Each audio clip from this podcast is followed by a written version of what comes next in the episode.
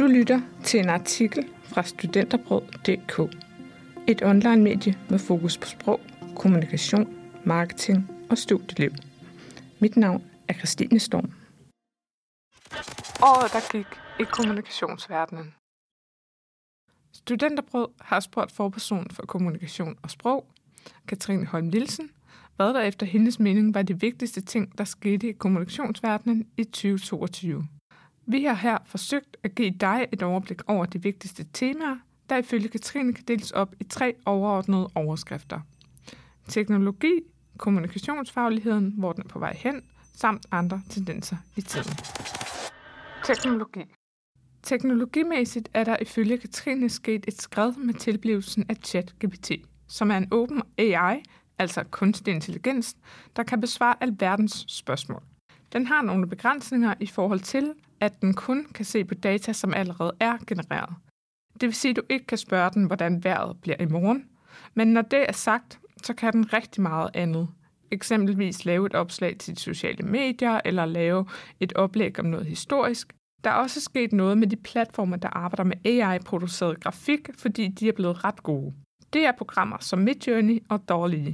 Deres fremkomst betyder, at man kan bruge dem som instrumenter, og det er interessant i forhold til vores fag, siger Katrine, fordi det kommer til at have indflydelse på, hvordan vi arbejder i fremtiden. Vi skal allerede nu tænke over, hvordan det kommer til at ændre vores arbejde fremadrettet, siger hun. Bæredygtighed. Generelt er det uhyre vigtigt at overveje fagets udvikling og følge med i, hvor det er på vej hen. I KS har vi kigget på, hvilke kernekompetencer kommunikatører skal dyrke endnu mere nu og i fremtiden, for at imødekomme omverdens krav, forklarer Katrine. Bæredygtighed har været en af de helt tunge kompetencer på vækstskolen i 2022, og det kommer vi ifølge forpersonen til at tale endnu mere om i 2023.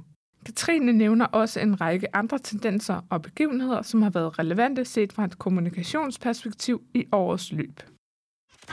Valgkamp på TikTok Under valgkampen fik kommunikatørerne lidt slag for at være de kolde hænder. Så vi er ifølge hende i hvert fald ikke nået dertil i 2022, hvor vi er enige om, at kommunikationsfaget er et vigtigt fag, og at kommunikation også betyder borgernærhed i form af eksempelvis digitalisering. Man kan ifølge forpersonen ikke komme udenom at tale om politikernes tilstedeværelse på TikTok under valgkampen, hvor det har influeret valgkampen især hos det unge segment. Det har været interessant at se, hvordan det på TikTok ikke handler om det politiske budskab i lige så høj grad, som det handler om at sælge et unuanceret og hurtigt budskab, siger hun. En spændende præsident. Katrine nævner også præsident Zelensky som en interessant kommunikationscase, da han har brugt sig selv og har brugt kommunikationsfaget som instrument til at positionere sig selv og være til stede på de sociale medier og i den trygte presse, hvor han blandt andet var i magasinet Vogue med sin kone. Han har talt sin sag og etableret en stærk sympati for sin sag.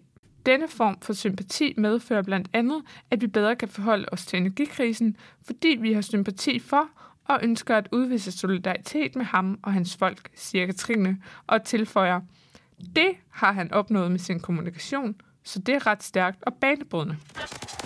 Elon Musk Milliardæren Elon Musks Twitter-eventyr har i Katrines øjne også været ret interessant, fordi han har siddet som ene mand og styret kommunikationen på en kæmpe global platform, som Twitter jo er.